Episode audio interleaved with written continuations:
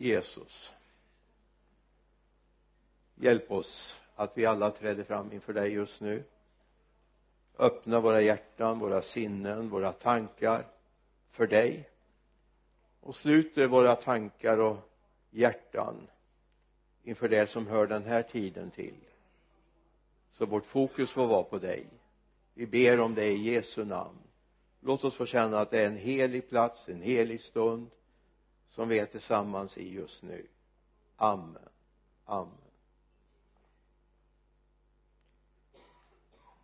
När jag förberedde den här predikan igår så kom tre ord till mig som kommer vara lite grann av ett motiv för den här predikan, eller ett ledtema för den här predikan. Törst efter Gud. Törst efter Gud. Vi ska gå till psalm fyrtiotvå, verserna två och tre. Psalm fyrtiotvå. Som hjorten trängtar efter vattenbäckar, så trängtar min själ efter dig, o Gud. Min själ törstar efter Gud, efter den levande Guden. När får jag komma och träda fram inför Guds ansikte? Som hjorten trängtar efter vattenbäckar, så trängtar min själ efter dig, o Gud. Min själ törstar efter Gud, efter den levande Guden. När får jag komma och träda fram inför Guds ansikte? Min bön är att den här stunden vi är tillsammans här i Guds hus skulle vara någonting av stund vid Guds vattenkälla. Så vi får smaka och se att Herren är god. Att Guds nåd räcker. Och att källan är ljuvlig. Jag vet inte om du reagerar som jag ibland. Det händer ju ibland att man dricker vatten. Och man kan komma till platser där faktiskt kranvattnet inte är gott. Man undrar om det har varit i någon dyphöl förr, eller, eller också har man haft i för mycket medel för att rena vattnet. Och så kan man komma till platser där vattnet är så är kristallklart och gott. Och man känner bara att yes, det här skulle jag vilja ta med mig flera dunkar hem av. Att få dricka av Guds vatten. Att få dricka av det som finns hos honom. Det ger mer smak. Det ger en längtan att få mer av det. Man kan egentligen inte släcka törsten. Utan man vill leva där hela tiden och dricka av det. Det är viktigt att vi lever med en längtan. En längtan efter vad? Vad är det din dröm handlar om idag? Och när du gjorde dig i ordning för att gå till Guds hus idag, vad var din första och primära känsla? Ja, det är klart. Jag har en god vana och min goda vana säger att jag ska gå till Guds hus. Och det är en god vana. Mycket god vana. Och sen kan det finnas de som har andra anledningar. Det är bäst jag går dit så att de ser att jag är där. Högsta prioritet är att de andra upptäcker att jag är där. Sen vad som händer för övrigt kan vara oväsentligt. Eller är det så att vi faktiskt är här därför vi är drivna av en längtan att få dricka mer, djupare och bli ännu mera välsignad av Herren? Det är märkligt. Man kan vara med på en god gudstjänst. Man kan känna sig upprymd, välsignad. Och ändå när man går därifrån och känner yes, det vattnet vill jag dricka igen, det här vill jag vara med om igen. Man kan både ha släckt törsten och samtidigt har det skapat en ny törst, en ny längtan att få bli uppfylld av Gud. Men även om våra hjärtan skulle vara torra som i öken, ja, till och med fulla som en öken eller en dal full av döda ben, som vi läser om i Hesekiel trettiosju, jag får säga Jesaja fick en uppgift ganska övermäktig, eller hur? Jag menar, vem av oss skulle vilja få uppdraget och gå till en dal full av döda ben och säga, ställ dig där och profetera? Det finns inget liv. Det är fullständigt dött. Det är fullständigt tomt. Vilket uppdrag. Och här ser vi vad Guds flöde kan göra. Och därför skulle jag vilja att du hemma, inte nu, studerar Hesekiel trettiosju. Du kan ta de första femton tjugo versarna. Men gör det inte nu, för då missar du resten. Och en del av er, ni är hemma i Guds ord och ni vet vad som står där. För när Hesekiel profeterar, när han gör det här, så hör han hur det börjar rassla till. Och hur de här benen börjar föras samman. Och han får ett nytt uppdrag och han börjar profetera igen. Och så börjar det samla sig senor och det kommer hud på. Och så småningom kommer ande in och så blir det här en dal full av liv. Det ser vi vad Guds ord kan göra. Jag hoppas att det inte är ett sånt sammanhang jag är i idag. Så jag behöver profetera över döda ben. Utan att det finns liv, det finns ande och det händer någonting i våra hjärtan när vi lyssnar. Som hjorten trängtar efter vatten, så trängtar min själ, eller så längtar min själ efter dig och Gud. Min själ törstar efter Gud, efter den levande guden. Är det den inställningen vi har när vi kommer samman? Och då är vi väl rustade för den här gudstjänsten. Det finns sångförfattare som skriver sånger som träffar väl egentligen. Det finns en Ida Björkman, jag vet inte om du hört talas om henne, skrev en hel del sånger i gamla psalmer och sånger som vi hade, skrev också några sångtexter som har kommit in i psalmboken. Nu har de moderniserat. Från början så hade hon ett bildspråk som jag tror bara en bråkdel av de som sjöng förstod vad det handlade om, källorna i Lehi och så här. Då skulle du vara väl förtrogen i Guds ord om du vet vad källan i Lehi är för någonting.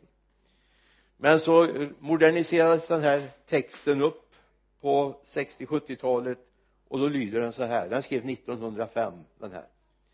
Guds källa har vatten till fylles för törstande kvinnor och män.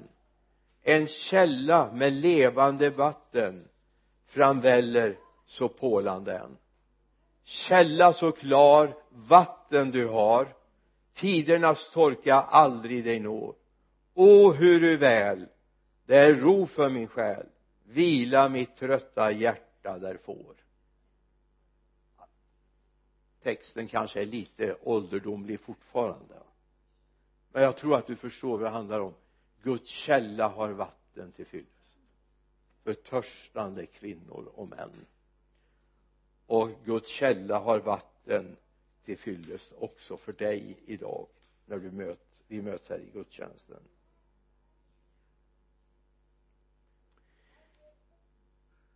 Bibeln vet, Guds Gud vet, författarna vet att det fanns människor som stillade sin, och det gör det än idag, stillar sin törst med allt möjligt annat. Försöker döva till och med sin törst på olika sätt. Och det behöver inte handla om drogmissbruk eller missbruk på det sättet, utan vanliga vanliga människor, till och med vanliga kristna, tillfredsställer sig med det som hör den här världen till. Och problemet är att då när man får in Guds vatten så smakar det illa. Därför finns en bismak av den här världen. Och det är viktigt att vi passar oss för så att vi inte får in en bismak från den här världen i Guds källflöde. Det är precis som vet, om du dricker ur ett glas som det har varit någonting som smakar starkt, och så har du inte diskat det rent, och så häller du i klart vatten, då har du fortfarande den här smaken. Jag skulle ta en huvudvärkstablett häromdagen, och så hade jag haft juice i ett glas, och tänkte jag, jag, ska, jag behöver inte ha juice igen, så jag tog vatten i samma glas, och det smakade inte gott, därför det var så utspädd juice-smak. Jag fick varken det klara vattnet eller juicen. I Jesaja femtiofem, de tre första verserna. Hör på alla ni som törstar, kom hit till vattnet. Och ni som inte har pengar, kom hit och köp säd och ät. Jag kom hit och köp säd utan pengar och för inte både vin och mjöl.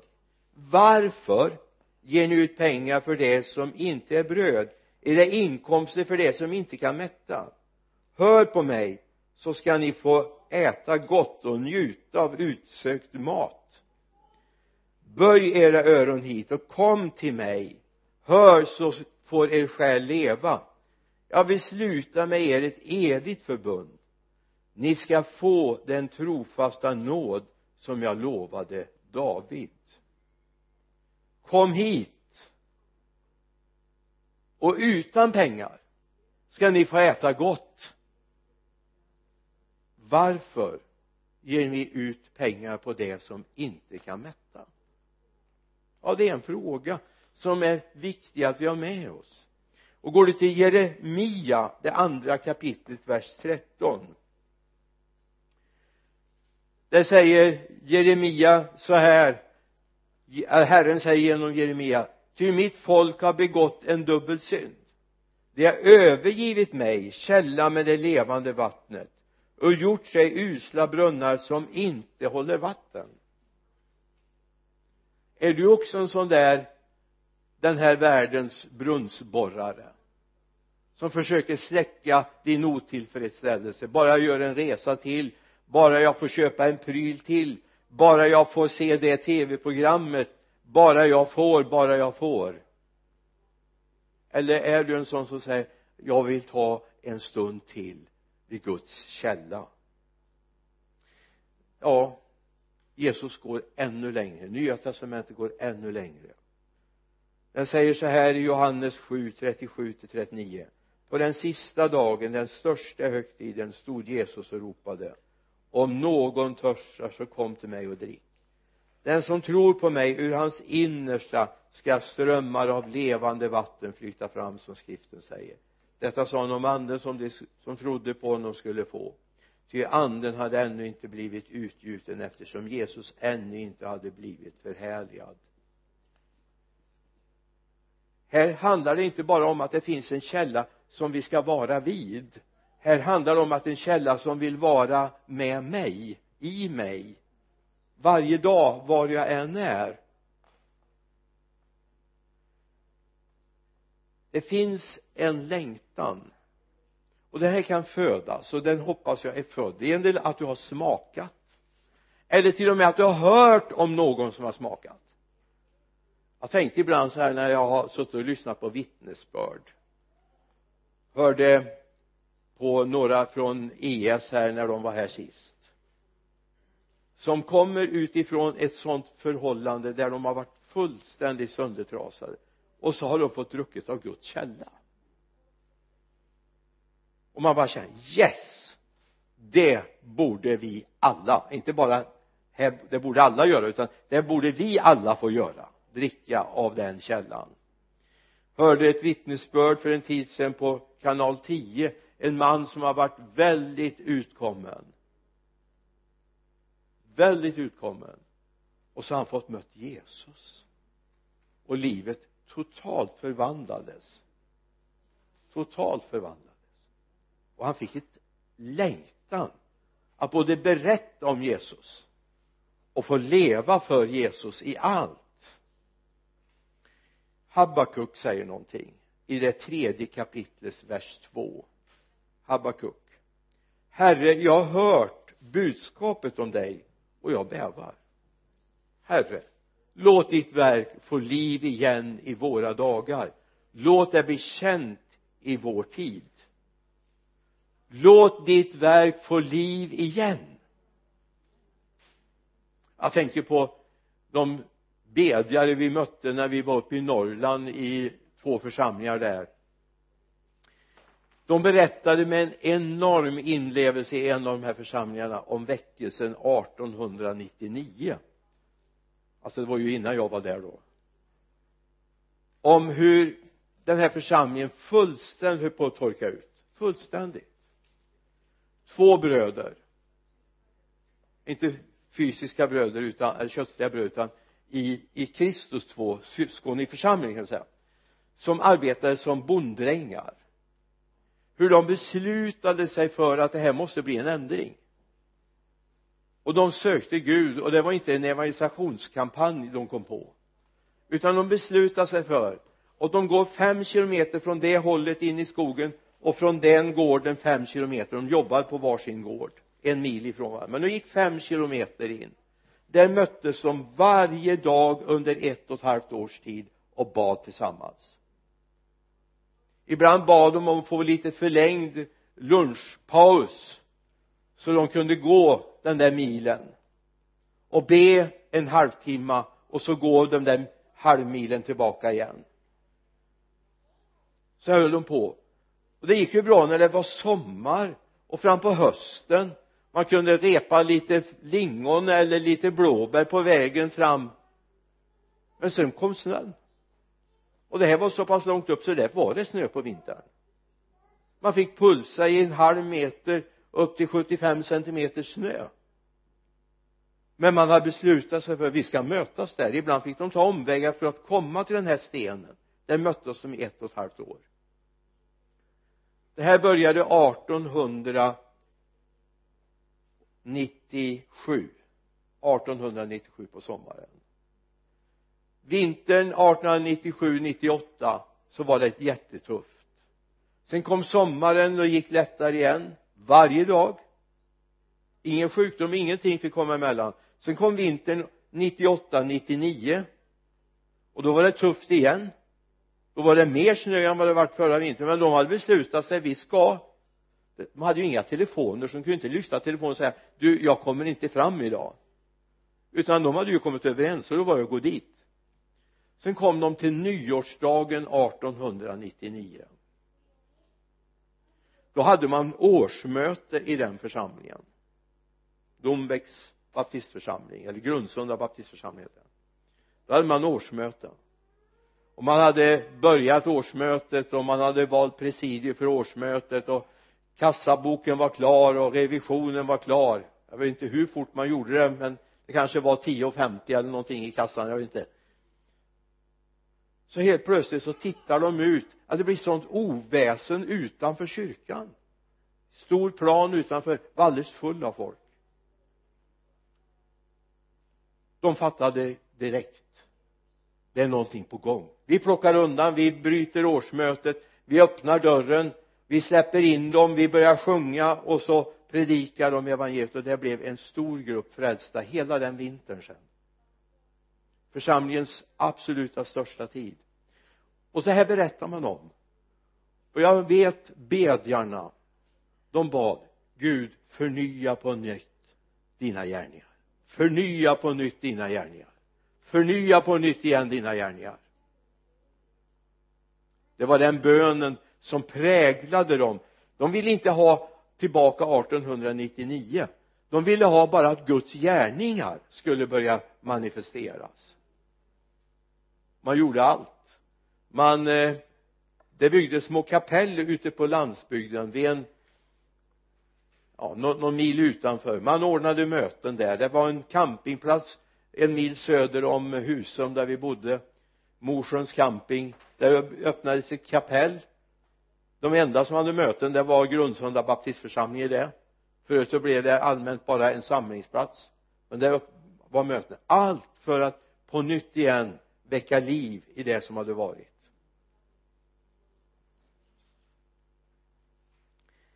Törst efter den levande guden.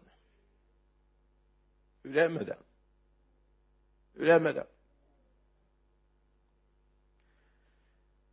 Min fundering är, var har du dina, får man använda bilden, var har du dina rotskott? Var finns de? Var finns de? Vad är det som ditt liv dricker in i den här tiden? Jag möter allt för ofta, och du hör talas om dem också. Det är människor som ständigt måste åka på konferenser. Ständigt. Man måste åka för att bli upplivad. Man måste åka för att fylla på. Man måste åka för att bli tänd. Man måste åka för att bli brukbar. Uttrycken är många. Men varför nöjer vi oss med en vattenkannekristendom, där vi kan ha våra rötter i källan? Även om det blir torkår.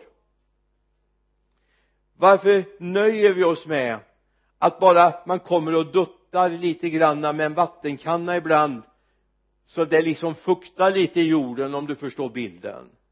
Så det pirrar till lite granna. Skulle man glömma att vattna, så torkar det ut. Tänk dig en krukväxt. Tänk dig ett träd som är planterat ute i en trädgård. Ja, planterar man väl inte så ofta björkar i och för sig, men en fullvuxen björk vill ha trehundra liter vatten per dygn när det beger sig med, med eh, lövsprickning och, och när löven brister ut. Då får du pytsa på rätt rejält. Har du då tio björkar, det blir lite grann per, per dygn och springa runt och, och vattna då. Tio björkar, tvåhundrafemton liters kannor per dygn, va? Då har du en heltidssysselsättning. Min pappa som var trädgårdsmästare anlade många trädgårdar där man planterade fruktträd, för det var mest det det handlade om då. Så sa han så här: ge dem en rejäl rotblöta de första dagarna. Sen ska du inte vattna någonting. För är det så att du håller på och vattnar de här träden, som dess rötter ska gå neråt, så skämmer du bort rötterna så de vänder sig uppåt och blir ytliga. Och kommer det då torrtid, så dör träden. Om man säger en del, ja men jag måste ju hjälpa dem på traven. De sköter det. Och jag på så här, konferenskristendomen, det ger ytliga rötter i det andliga livet.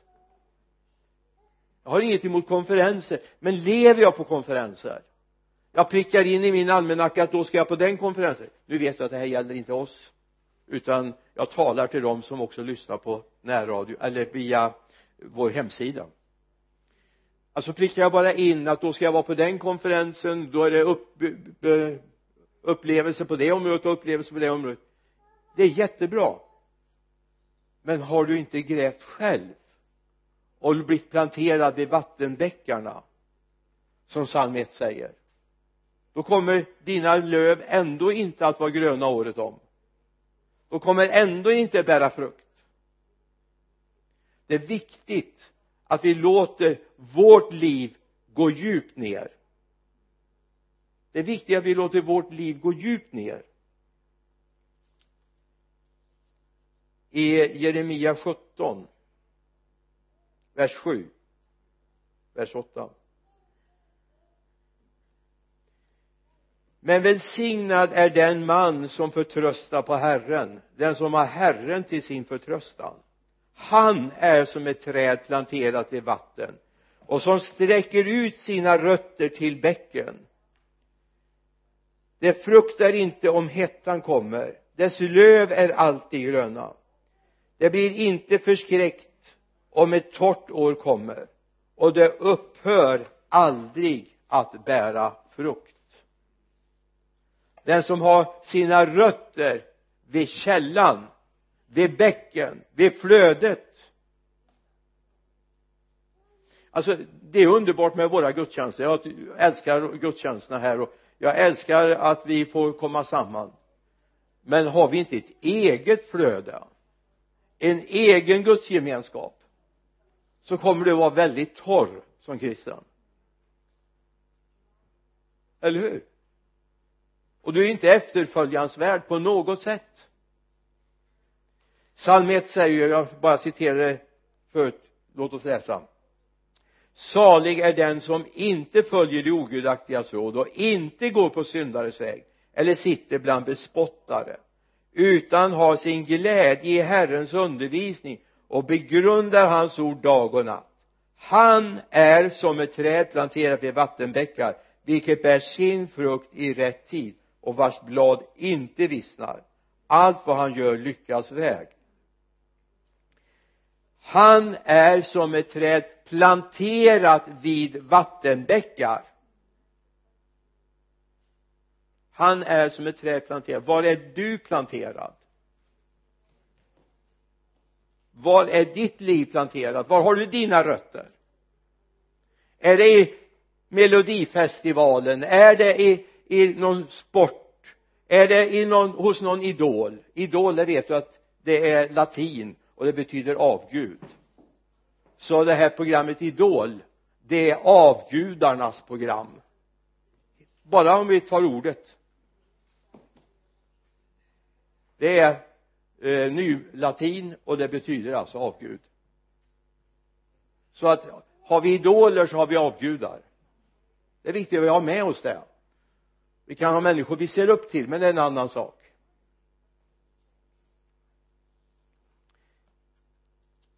Om våra liv drabbas av torketid. Det kan hända att vi kommer in i perioder där vi inte orkar läsa, där vi inte orkar be, där vi inte orkar umgås med Gud så som vi verkligen vill. Det kan vara saker som händer i våra liv.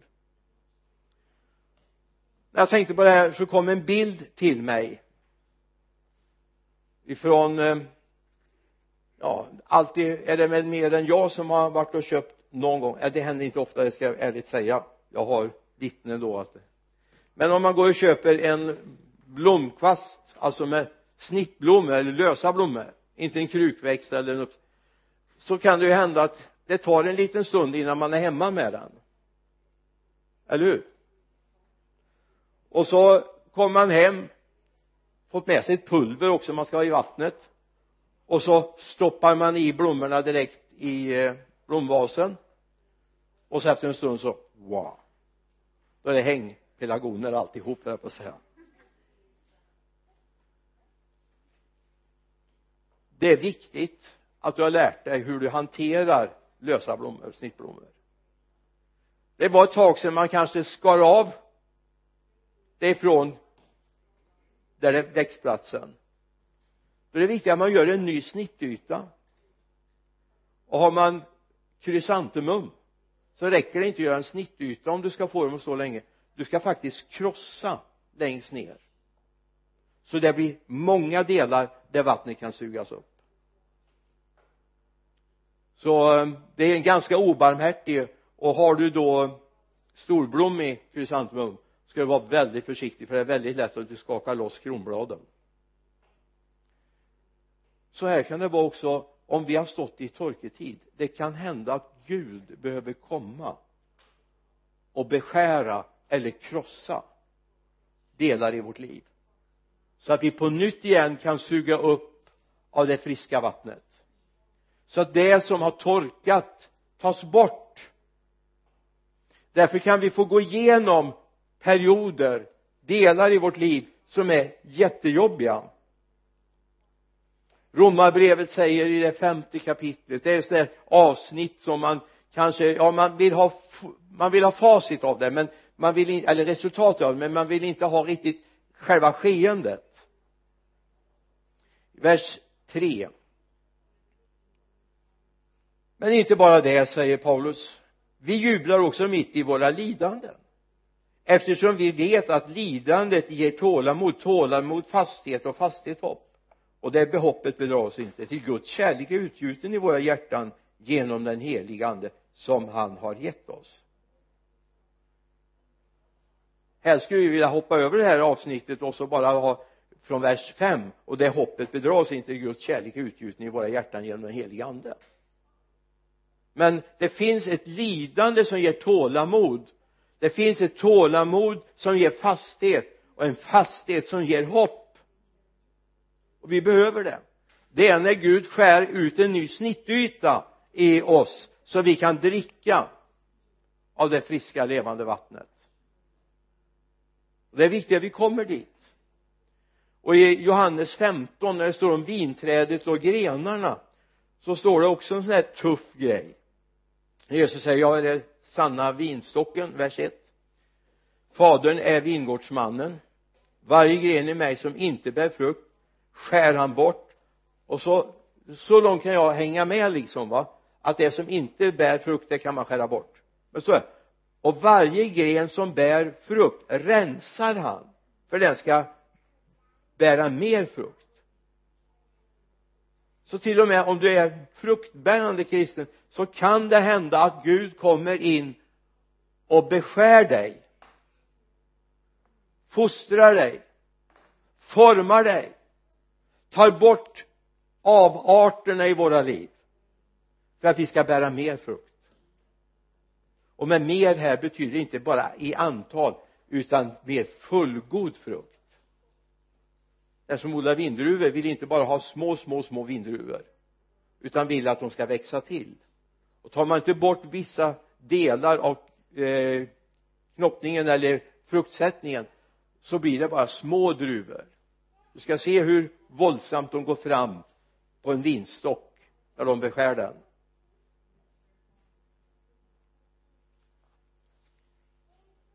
Det finns människor som behöver hjälp. Det finns människor som behöver hjälp att få växa, få utvecklas i sina liv. Och här är du en viktig resurs.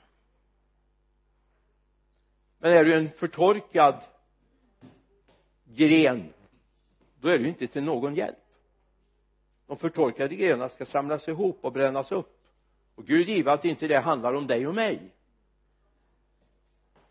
De grenar som inte bär frukt, de tas bort. Det naturliga är att vi bär frukt. Det är det naturliga. Det är viktigt att du och jag är planterad vid den friska källan.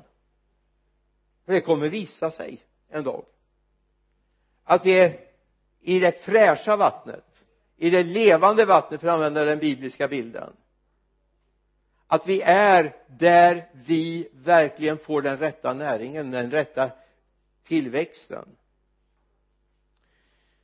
När jag höll på med det här så kom jag att tänka på en situation som vi drabbas av hemma i pappas företag. Vi hade fått ny disponent på bruket, och han var från U S A, och de skulle ha en stor välkomstbankett, och beställningen var att all dekoration skulle gå i rött, vitt och blått. Du vet, den här rutan med stjärnorna i är blå på den amerikanska flaggan. Jag var ju väldigt tacksam att de inte bad att pappa skulle göra massa av blommor, flaggor överallt på bordet, men det skulle gå i de färgerna.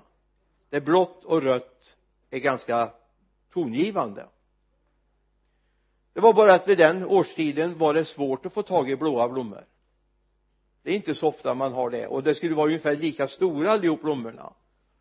Och pappa hade fått för sig att han skulle bygga det här med nejlikor. Nejlikor, det var någonting vi odlade själva, så det var ganska lätt att få fram. Och vita hade vi, och röda. Men var får man blåa blommor ifrån? Han ringde runt till alla sina leverantörer, och ingen kunde leverera. Gerbera och de här fanns inte på marknaden då. så han börjar fundera. Ja, San Paula, men de blommar inte då. Man kan ju ställa sig San Paula i, i mitten där. Blåa, härliga San Paula. Så han funderar, hur gör jag? En, om en vecka ska jag ha det. Då ska jag vara dekorerat ett, en sal för över hundra personer. Det ska vara någon välkomstbankett för den här disponenten på bruket. Så det slog han en kväll att jag testar med karamellfärg. Men inte som du tänker nu. Utan han hällde, tog vita nejlikor, satt i en vas och så hällde han i blå karamellfärg i vattnet. Han var jättenyfiken när han kom ut morgonen efter och se hade hänt någonting. Och man kunde se en liten blå aning i de här nejlikorna. På kvällen efter första dagen så var de relativt blåa. Så han gjorde med konstgjord färgade vita nejlikor, blåa dekorationer. Vita nejlikor och röda nejlikor på bordet. Så slog det mig. Kan det vara så att det syns på oss i vilket vatten vi har varit? Vad det vi har druckit in? Kan omgivningen se det? Vad du har druckit för någonting, vad du har matat ditt inre med. Vilket vatten. Är det så att man kan se att ditt liv är färgat av modejournalen, av, av sportnyheterna, att ditt liv är färgat av, av vilka filmer som går och så vidare, vad som är inne. Både i ditt språk, dina intressen och till och med ditt utseende. Vilket vatten. Om Jesu lärjungar stod där, så påminner de sig om att de hade varit med Jesus. Så påminner de sig om att de har varit med Jesus. Jag såg en uppgift, parentes, på Facebook. Där är ju allt sant, eller hur? Säkert inte allt. Men det var en som sa det. Tack gode Gud för de sex miljoner svenskar som inte såg Melodifestivalen i lördags. Ja, man kan ha olika tacksägelseämnen här i livet.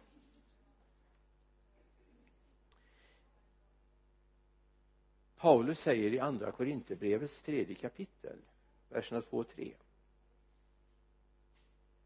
Nej. Ni är vårt brev som är skrivet i våra hjärtan, känt och läst av alla människor. Det är uppenbart att ni är ett Kristusbrev som är ombesörjt av oss och skrivet inte med bläck utan med den levande Gudens ande. Inte på tavlor och sten utan på tavlor och kött, på människohjärtan. Det är uppenbart. Det är uppenbart. Att vi är skrivna med den levande Gudens ande. Inte på tavlor och sten. Utan tavlor av kött. På människohjärtan. Min bön är alltså. Det som står i psalm ett, vers tre. Vi är tillbaka där igen. Det står att han är. Men jag skulle vilja skriva att vi är. Som träd. Planterade vid vattenbäckar, vilket bär sin frukt i rätt tid och vars blad inte vissnar, och allt vad han gör lyckas väl. Att vi är, att vi är, att vi är blad som aldrig vissnar, utan att vi är, hör den levande Guden till.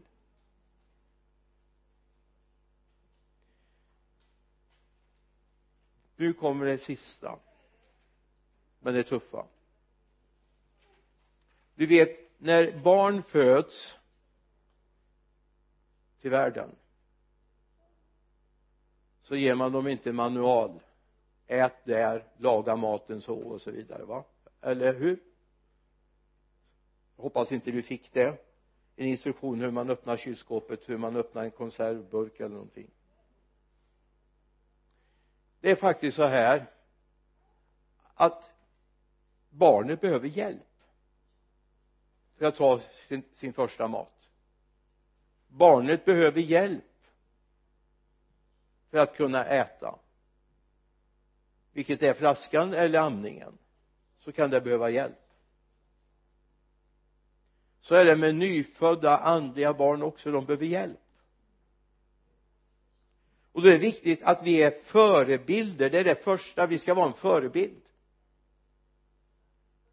Vi får inte låta som en bilhandlare som säger att den här bilen aldrig fungerat, men du kan ju testa för du se. Det är ingen som köper den bilen. Jag vet att Bibeln säger att, att man kan bli helad om man ber. Jag förstår, eller jag förstår att Bibeln säger att jag kan bli glad när jag blir frälst. Men jag har aldrig upplevt det. Men du kan ju försöka. Det är inte så övertygande, eller hur?